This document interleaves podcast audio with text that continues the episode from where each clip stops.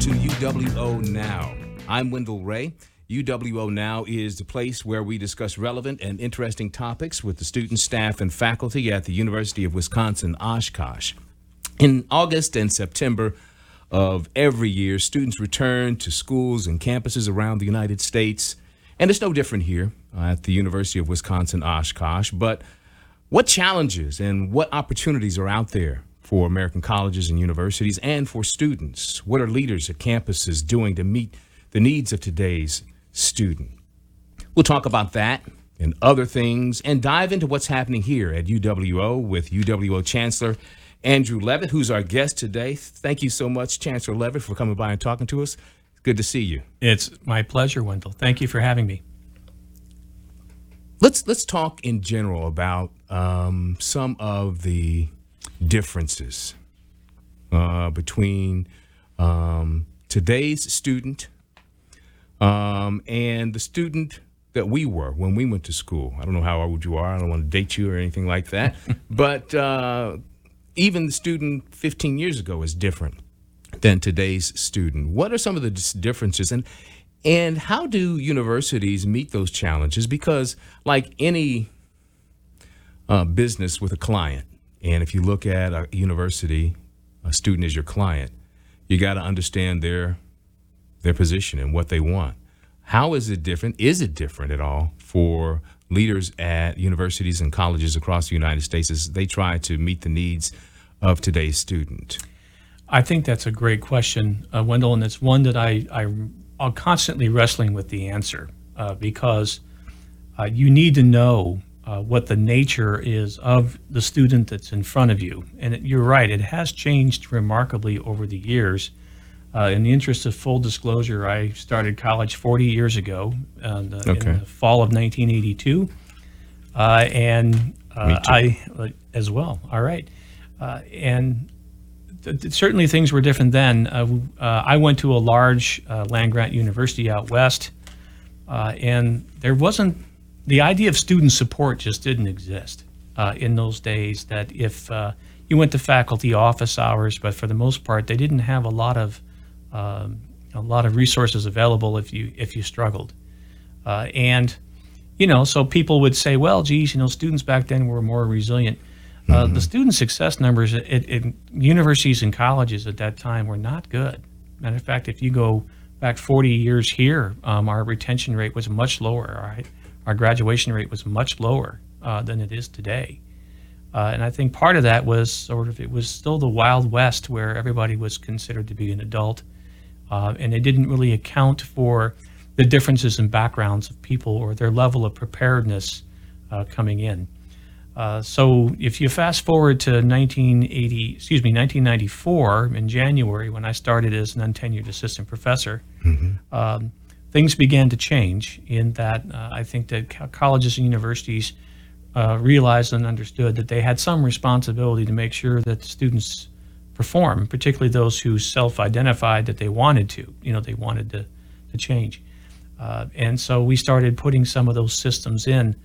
Uh, now, uh, in this day and age, uh, you have a, f- a full suite of wraparound services, ra- ranging from everything from obviously the, the, tutoring and writing centers uh, to um, some pretty significant mental health resources that we make available to students. Is it enough? Never, it will never be enough, but uh, it is.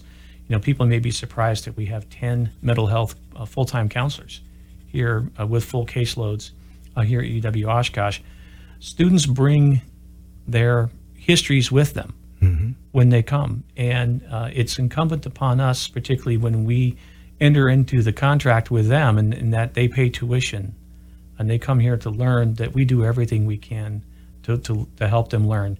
So oftentimes I've heard people talk about the resiliency of students that uh, what I would say pre-COVID is that students uh, were maybe a little less resilient today than they, they were then, but our number our student success numbers are better. Uh, but I would also say students at the time, uh, in, in, more recent years, have been more academically prepared than I, I would say I was when I left high school. Is, is, is that right? Now that's that's interesting to me. Yeah. Uh, as someone who teaches and who thinks that I was a better student than, than anybody who ever existed, but clearly wasn't. But uh, Why do you say that? How is how do you feel that students today are better prepared? Well, the numbers uh, in terms of again, if you look at a 30-year span of retention uh, and graduation numbers, progression numbers, student success numbers, um, you know, they're they were. I would say they were generally on a glide path of improvement over the, all those years, except when COVID hit. And I think COVID has just been an absolute game changer, and it's just scrambled everything. Let, let, let, let me let's just put a pause right there because that in itself is a show by itself. Right, that's its own show. But let's talk briefly about that. Let's go back to February of what was it, twenty? Uh, and you know we started seeing numbers creeping up. March creeps around, numbers are exploding. What's going on in your office with you and the folks that you work with uh, in administration? What were the, what were you talking about, and how are you trying to prepare for COVID? We began our preparations for COVID back in December of 19, um, is when we started to bring together our emergency operations center Wow. uh, to do that. We could Why? see this coming. When there had been three or four reported cases, why? What, what made you decide to jump in then? because it was coming in from both coasts. It was a, a, a, a you know a major outbreaks in other parts of the world. Uh, we knew that it was coming our way. Um, just uh, we we uh, have a responsibility to be good stewards, which means we need to be prepared for contingencies. What people may uh, not realize or have forgotten, uh, we went through a norovirus outbreak in our residence halls just about a year before that.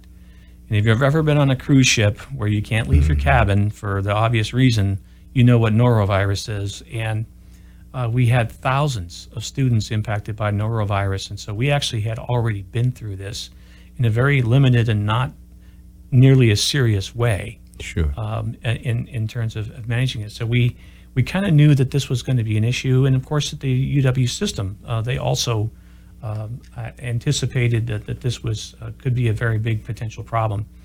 Uh, then um, we get into March, and uh, when the University of Washington on the West Coast closed, they were the very first institution to close, to, to go completely online I remember that. Then the, the dominoes begin to fall. Um, uh, first the West Coast, then the East Coast, and then it's like I say, uh, like this tsunami. It, it, it, met in the middle in the in the Midwest, and then of, of course that was March of March 11th, which was a Wednesday. Uh, I remember it well. That's when the NBA canceled the rest of its season Yeah. then you know it's serious uh, because something like that just doesn't happen. Uh, so we knew we were in by March 13th. We had declared that by the following week we'd be putting out an announcement, and we gave our our faculty about three days to um, prepare to leave the campus, the, gather the technology you needed. You're going to be at home for a while, and then I have said this many times publicly that the greatest and most gratifying uh, moment in my professional life as chancellor or professor or, or anything else that I have done was watching our extraordinary faculty pivot from being completely in the classroom to being online uh, in less than two weeks. With having no idea How to two do days it. before how to do it. exactly. And and and here's the other extraordinary part of that: no one complained. Everybody knew what they needed to do. They knew that they knew they knew that they needed. Um, this was an emergency that they needed to move quickly. Um, from every single employee at this university, it acted, I think, with great um, um, uh, impact and with a great sense of urgency. And so it was an amazing time from that respect. Very scary time in the sense that we didn't know what was going to happen. We ha- hadn't had a single case on campus when we vacated this campus, which seems odd now, but at the time that was the that was really sort of the direction everybody was going. And then, of course, COVID really showed up with a vengeance in September of 20 when we when we reopened face to face. But at that point, we had a much better understanding of the disease. We knew how to manage it, uh, and then that, of course, is its own show. Is uh, Yeah. that fall of of managing uh, COVID cases on campus with isolation residence halls and and trying to keep people as safe as possible, and at the same time try to have some sense of normalcy. Well, th- we have now come to a point where uh, we're still getting COVID cases, um, but you we started this discussion about COVID and its impact on uh, students and the universities and, and and so forth. Now, two years later, do we know enough to say to be able to evaluate that period? And what do you think was the impact of COVID here and, and across the United States as far as colleges and universities are concerned? Well, I think it broke a lot of norms, and some of those norms probably needed to be broken, but, but other norms, uh, you know, not so much. Uh, my biggest concern uh, is the uh, the learning gaps that opened up, certainly with our own university students, uh, uh, because the way that we went completely online isn't necessarily consistent with the best practices of an online course. You know, you have to remember uh, it was about just being remote, and and so these were not courses that were designed with online pedagogy in mind. Uh, then you look at the K-12 system, and uh, that's really where the long-term impact is going to be because uh, you had, um, I have grandchildren uh, that down in in Georgia who were in school at that time. Uh, one was in first grade, the other was in kindergarten, and having a kindergarten student on on a computer. Hey, I remember my. Yeah. I'm sorry, I don't mean to interrupt you. Yeah. But I remember my sister. My niece was uh, in the first grade, and she said, "God bless that that that teacher," because all those students are doing when the when the cameras come on and saying, "Hey, Johnny, hey, Johnny," and there's little to no instruction going on. It's hard. It's like herding cats. Yeah. you know, trying to figure out how to. it, to it was to teach. impossible. Yeah. It was impossible and in, in, in many ways. And um, I, I'm married to a nurse, and um, nurses get a lot of credit, and rightfully so, from how they responded to uh, COVID. But I'll tell you a group that does not get enough credit, and that is K 12 teachers. Uh, what they had to endure and how they tried to keep it going. In many cases, they were successful in doing so. But it's created learning gaps, and those learning gaps are a wave, if you will, that's rolling uh, through the grades up. And you know, I'm a big fan of the United Way, and I, I can give this plug now. I hope everybody contributes to the Oshkosh Area United Way campaign. Uh, and United Way has done many studies where they show that uh, by the third grade, you switch from learning to read to read to learn. And if you don't learn to read, you can't read to learn. And so there's a lot of kids in that period of time, maybe who have deficiencies now, that we really need to pay some attention to. And they do roll into college, and they will eventually. You know, so we're getting a less prepared student, if you will, coming into college. Uh, and so it's our responsibility to meet students where they're at and, and to try to close those gaps. You're listening to UWO Now. I'm Wendell Ray, and I'm talking today with University of Wisconsin Oshkosh Chancellor Andrew Leavitt, talking about the challenges faced by many colleges and universities across the country. And we'll get into some specifics here at UWO and what some of the plans are for this semester and, and beyond as we continue our conversation here today. Um, in August, uh, President Biden announced that he was going to uh, implement uh, some cuts on student debt, make some decisions about what people would owe, what they had to pay back. Some yays and nays out there. What, what, from a university standpoint, can you talk to us about today about student debt? Great subject. Um, student debt, in, in my mind, is a is a uh, it, it can be a largely misunderstood um, um, subject. So I'm always happy to speak about it. And I, I just I want to speak with a few facts. These numbers are uh, two years old. It's been that long since I've really looked carefully at the UWO numbers, so I want to qualify that. Uh, but uh, about 65% of our students take out student loans, and about 35% do not. So it's not ubiquitous. Not everybody takes out a student loan. So 65%, that's a big number. But it, nevertheless, in my mind, student loans are a tool uh, that make it possible for, uh, for students and families to invest in their students' education. Uh, and it, like it's, uh, you're making, you're obviously taking from the future in order to make the possibility true now, and then you have to pay it back. Uh, our students uh, um, have a fairly, a very low default rates, about 3% or so, the last time I had checked. That's how many of our students are in default within three years of graduating from, from college.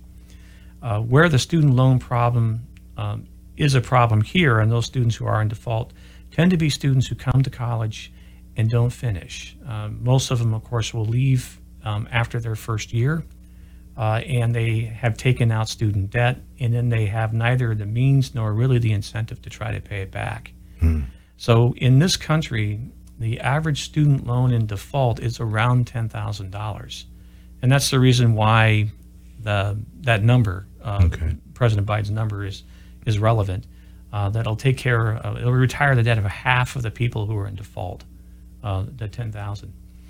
Uh, so here um, at Oshkosh, um, you know, affordability is is obviously a big issue. Um, Wisconsin just published a study, UW Wisconsin, that that suggests that we are uh, the most affordable uh, education in in the Midwest. Uh, if people really want to know the numbers, uh, here at UW Oshkosh, for a year's worth of tuition is sixty four hundred dollars. it's been frozen for almost a decade, uh, since 2000, uh, so That is 2012. Yeah, Yeah, I didn't know that. That's sixty four hundred dollars is our tuition. That's about what I paid at IU. Yeah, a, a long time ago. yeah, Yeah, a long right. time ago. Uh, and so then there are other other expenses in, in, in the cost of attendance. So to be to be totally open, so you have uh, a book allowance of about thousand dollars. Okay. Um, the, the, the segregated fees, this is the fees that students pay for services on campus, particularly services they vote on, that they they run, are it's approximately twelve hundred, twelve hundred and fifty dollars. Uh, then you've got uh, in in that same budget, you've got a twenty-six hundred dollar allowance because we know students need to buy stuff, uh, and this is stuff that they would buy, and then approximately seventy-eight hundred dollars for room and board. And this is an annual uh, uh, cost of attendance, so it costs just about twenty thousand dollars a year in that cost of um, of attendance budget to go to UW Oshkosh. And then you look at how do you assemble the, the resources to, you know, to pay for that. And, and that's the reason why everyone must, needs to, and must fill out the FAFSA. That's the federal um, student aid uh, application that qualifies you for all sorts of federal dollars. And it's amazing now students are not doing that. They're not filling it out. And so they're, Do we they're know why? we honest i gotta be honest i do not know why a part of it of course you have to have your your parents participate in that um, Okay.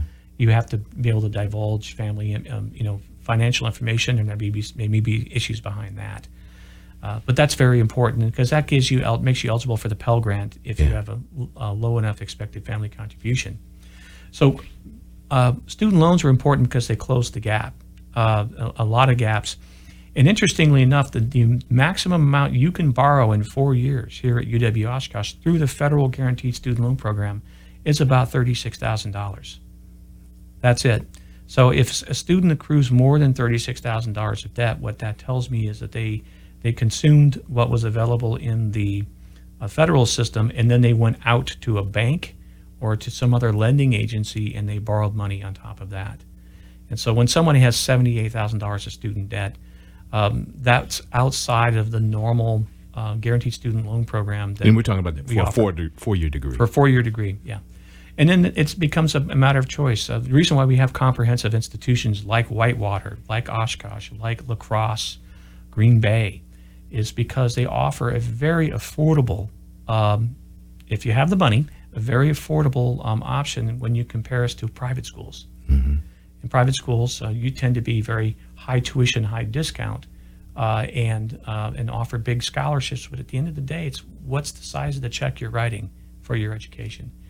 So after all of the, you know, the, our discount price, if you will, with uh, for in terms of after all the aid is is um, uh, is applied, is much lower than that twenty thousand. You're listening to UWO Now.